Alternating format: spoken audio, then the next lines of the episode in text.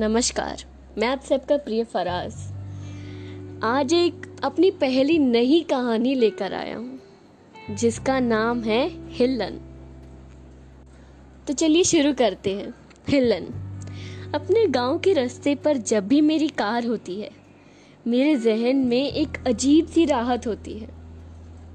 शहर की वीरान ज़िंदगी से जब भी मैं ऊब जाता हूँ, मेरा रुख हमेशा मेरी गाँव की ओर हो जाता है। वहाँ लोगों का अपनापन, ज़िंदा दिल, जीवन के प्रति साधारण सोच, संस्कृति को संभाले हुए एक दूसरे के सुख दुख के साथी। वहाँ धर्म जाति के नाम पर कोई तकरार नहीं होती, वो तो शहर के अखबारों में होती है। ये सब सोचते सोचते जाने कब मैं गाँव की नहर तक पहुँच गया। पता ही नहीं चला। गाड़ी एक तरफ़ रोकी। उतर कर जैसे हर बार करता हूँ, गाँव की रज को छूकर प्रणाम किया। और फिर कार का रुख घर की तरफ़ हो गया। घर पर भाभी हमारे खान पीन की व्यवस्था में व्यस्त थी। मैंने उन्हें प्रणाम किया। भाभी ने जलपान की व्यवस्था पहले से ही कर रखी थी। मैंने हाथ मुँह धोकर जलपान किया। और भाभी फिर से खाना बनाने में मशगूल हो गई। मैंने देखा, घर के दरवाजे के साथ खड़ी एक छोटी सी लड़की, करीब तीन फुट लंबाई होगी।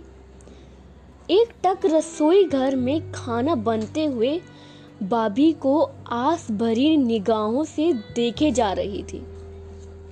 शायद एक रोटी उसके भी नसीब की बन रही हो, उस आँच में।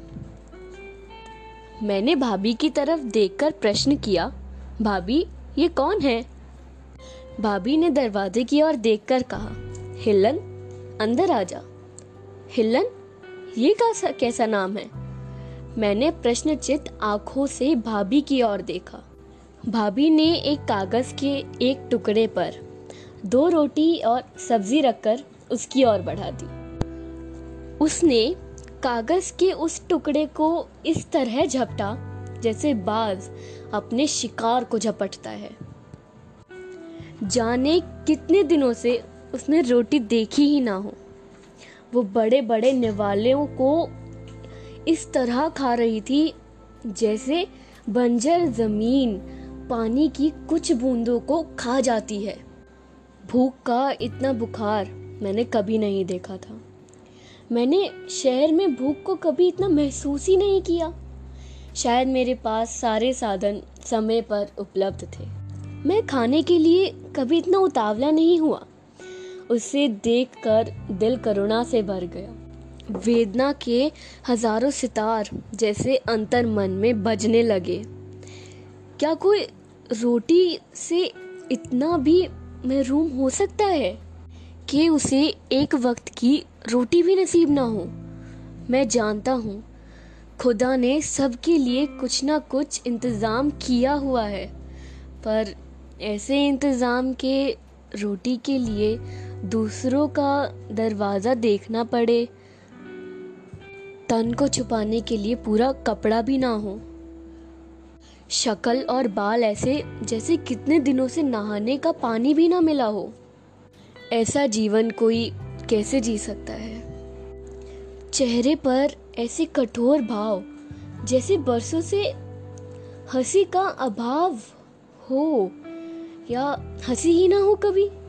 भाभी ने बताया, ये मानसिक रूप से कमज़ोर है। इसलिए जब तक इसके माँ बाप थे, सब ठीक था। वो गए तो भाई भाभी ने घर से निकाल दिया।